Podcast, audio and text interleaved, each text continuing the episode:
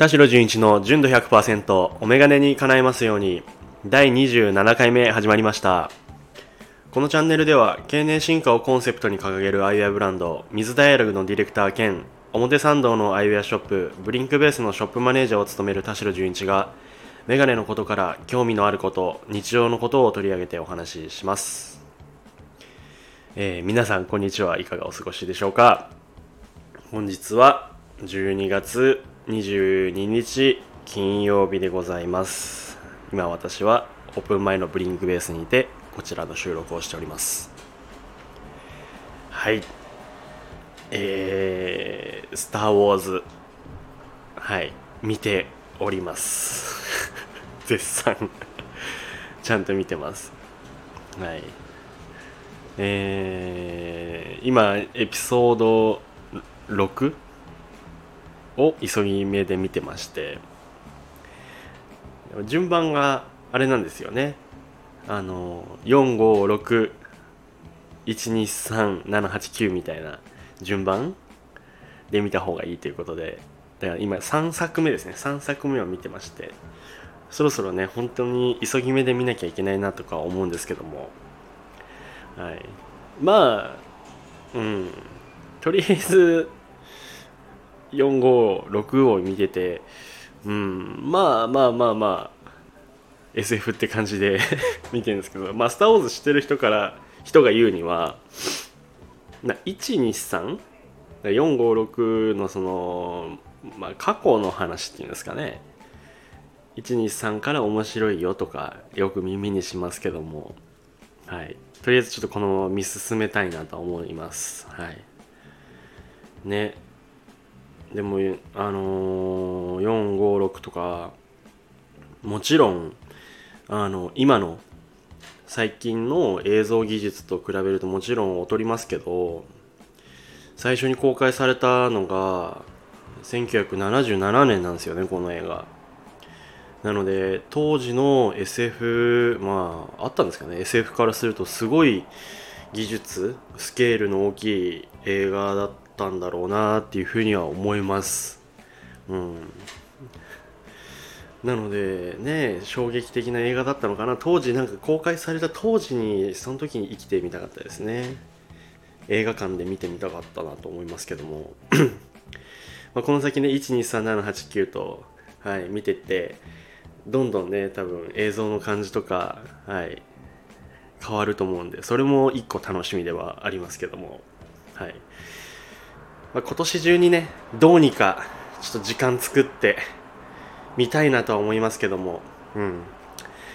まあちょっと、はい、また見終わったら報告いらないよって思ってるかもしれないです。一応ね約束だったんで報告しますちょっ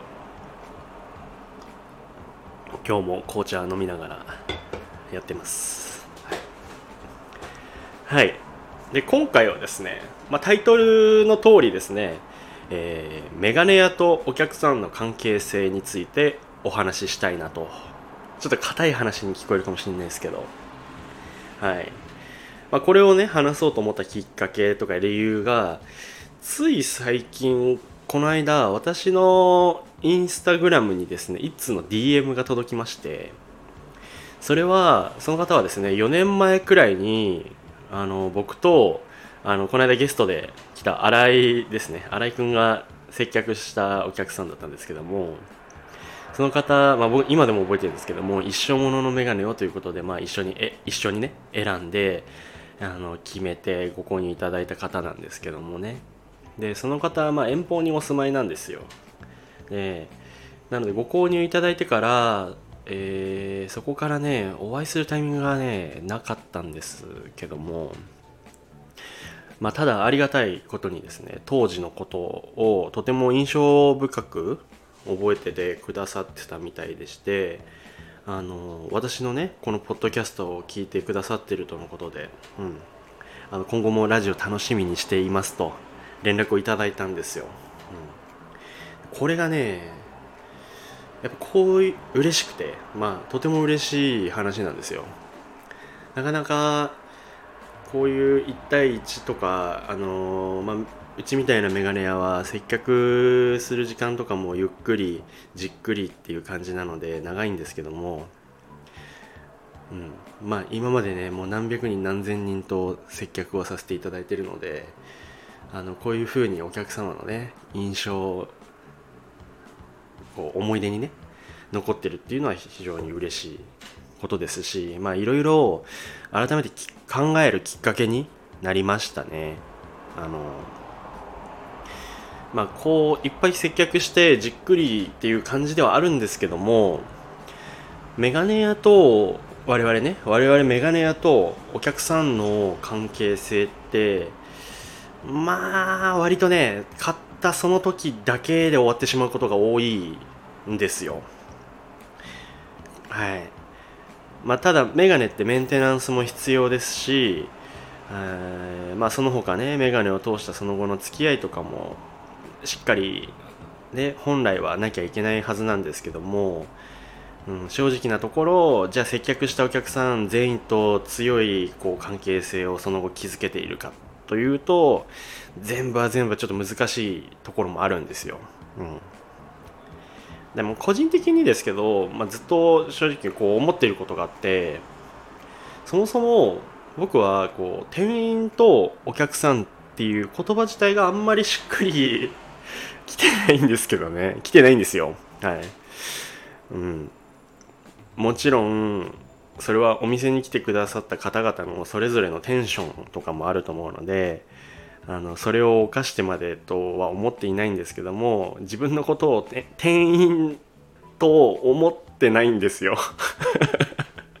傍から聞いたらやばい店員かもしれないですけど、そんな店員は、イメージとしてはなんかまあ人より少しメガネに詳しくてメガネをいじれる人かなと思ってるんで、自分のことをその店頭に立ってる時もね。でもちろん店員に求めるものというか、まあサービスみたいなところっていうのはもちろん担保して日々お店に立ってますけども、お店に来てくれた人とかはね、なんでしょうね、自分の家に招いたようなつもりでいつもいて、メガネの話とかそれに関係ない話とか、まあ来てくれた人の、その人となりをねできればこう会話の流れで知りたいというか、それもなんでかっていうと、そうした方が、メガネ選びはねいいメガネ選びができるんですよ。これ前新井くんの方のラジオでもちょっと話しましたけど、なんかその人との関係性が少し柔らかくこうラフになっていった方がメガネ選びっていいものができるんです。その人の、こう性格とかキャラクター性だったりとか、もしお連れ様がいる時とかはそのお連れ様との、その空気感とかね、普段どういう環境で仕事して過ごしてとかっていうのがなんとなくこうイメージできた方がやっぱメガネって選びやすくて、その方によりその方とか、その周りの方ですねにとってしっくりくるというかいいなと思えるメガネを選べるんですよ。でうちのねブリンクのトシさん、うちのボスですね、オーナーも言ってますけど、うちの店はなんかこう昔でいういろんな人が集うサロン的な感じで街のメガネ屋をイメージしてると。だから人が集まってお客さんとお客さん同士が接客し始めるみたいなこれいいんじゃないですかみたいなっていう、なんかこう人が集う場所にしたいよねっていうふうには言ってますし、本当それは共感しますし、なんかガチガチの店員とお客さんの関係っていう感じには、そもそもスタイルとしてあんま向いてないんですよね。ただ私もですね、狂ったように人のなんかこうプライベートのゾーンに踏み込めるタイプではないので、多少というかお話ししながら遠慮というか配慮はしますけどもね。まあ、メガネがいっぱいある場所にいつもいるお兄さんぐらいに思ってほしいんですよね思ってる人もいるかもしれないですけど、やっぱりより多くの人にこう安心していられる過ごしやすい場所にしてほしいとは思ってます、まあ、ただでさえうちの特にブリンクベース表参道の方の今いるブリンクベースってお店が狭いのでちょっとね、まあ、特に初めて来た方とかですと、まあこの距離感が近いんで緊迫してる感じはあるのかなと思いますし、なるべく早い段階でねそういうところを和らげてあげるような空気作りというか、しなきゃいけないなと思うんですけども、はい。でなんかこう今は発信する手段っていうのがこういう風にいっぱいあるので、会いに来なくとも、まあ、遠くにこういてね、今回の DM の件みたいに遠くにいても何か発信したものっていうのを受け取ってもらえるチャンスに恵まれてる時代だなとは思うんですよ。だからこうお店に来て私とこう話してっていうきっかけで僕のことを知ったっていう経緯じゃなくとも、逆にこうポッドキャストとか SNS とかを通して僕のことを知って、でそれでお店に来ましたきっかけとかも作れる、まあ、昔の時代じゃもう絶対考えられなかったようなことが今できるわけじゃないですか。なので、まあ、僕自身も、まあ、このラジオポッドキャストとかあとはまあ SNS インスタとかね、でも自分をちゃんとこう隠さずっていうかまたはい出してさらけ出してね、来る方に安心してもらえるとか、まあ、興味を持ってもらえるような過ごし方をしたいなとはやっぱ思います。SNS ってなんかねお店のインスタとかね僕はお店の名前を掲げてやってるじゃないですか。で通常多分お店のアカウントとしてやってる方とかって、まあ、商品をね個人的にこう紹介したりとか、何かちょっと分かんないですけどおしゃれな装いを生活をねしたりとかっていうのあると思うんですけども、割と僕のインスタとかは私生活丸出しなんで、はい、何もあまり隠してることはないんですけどもなのでまああれがありのままではあるんでね、まあ、難しいですよね。 SNS もさ結構まあみんなやってるしさ、全員に届けられるかっていうと届けられないじゃない。もちろんフォロワーもさ全然多くないしさ、まあポッドキャストもねやってますけども、じゃあこれ何人の方が聞いてるんだっつったらまあね割と身内の人とかが多いとは思うんですよ、なので、たまにこれ意味あるのかなとか思うことがあるんですけども、ただこうしてねほら数年前にメガネを通して出会えた方が聞いてくださって、しかもこう遠くにねいる方でも、なのでまあこういうことを出来事がねあると、あやっててよかったな、まあメガネやっててよかったなとも思いますし、まあこういうふうにポッドキャストをやってよかったなとも思うんで、はい、今後も、まあ、来年も頑張っていこうって思うきっかけがありましたね。ちょっとそれを話そうかなと思いました。はい。来年はお茶とかね、コーヒーとかでも出そうかな。出せるかな。なんかお茶菓子とかね準備してどうなんだろう。そういうのいるのかな。でもあったら嬉しいのかな。出すお店とかもあるじゃんなんか高級時計のお店とかで購入が決まったらシャンパンが出てくるみたいなそういうそこまではしないけども、さすがに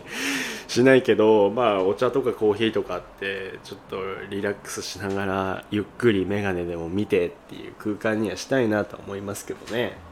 はい、ただ混んじゃうとね、なんか飲み物ゆっくり飲むとかそういう空間でもなくなっちゃうんで、まあ、平日のゆっくりした時間とか限定とかでもやってもいいですよね。ちょっとこう、はい、様子を見ながら、うん、だから良かったですね、はい、最後はちょっと適当になっちゃったかもしれないですけど、はい、1年にね何回かあるんですよ、こうやってメガネやってて良かったなって思う出来事が毎年。本当に人助けじゃないですけど、まあ、人のためにねこうやってやってるつもりなんで、はい、実際にそういう、まあ、お便りをいただけるとすごく嬉しい気持ちになりますんで、はい、まあ、そのお便りくださいとかっていうわけじゃないんですけども、まあ、こういうふうに地道にね毎日毎日積み重ねて、はい、いいメガネを皆様に届けられるように今後もしていきたいなと、来年もしていきたいなと思いますのでよろしくお願いいたします。はい。はい、で次回29日にアップします。金曜日。はい、最終日になりますね。はい。当日ちょっと告知もありますんで、はい、当日の当日になっちゃうんでちょっと急ですけども、はい。年内は来週が最後の1回の更新となっておりますので、ぜひ。年末仕事を収めてゆっくりしている方も楽しみにしていただき、聞いていただけますと嬉しいのでぜひお楽しみください。ありがとうございます、はい、そして、リスナーの方々のメガネにまつわることからそうじゃないことまでレターを募集しておりますのでぜひとも気軽に送ってください。レターはスタンド FM のプロフィール欄からチェックして送ってください。もしくは私のインスタグラムからも DM 受け付けております、はい。そして田代純一の純度 100% はですね、スタンド FM のみでなく Apple Podcast、Spotify、Amazon Music、Google Podcast でもお聞きいただけますので、ぜひそちらでも検索してチェックしてみてください。田代純一がお届けします。田代純一の純度 100% お眼鏡に叶いますように。そろそろお時間になりました。次回もまた皆様のお眼鏡に叶いますようにお届けしていきます。バイバイ。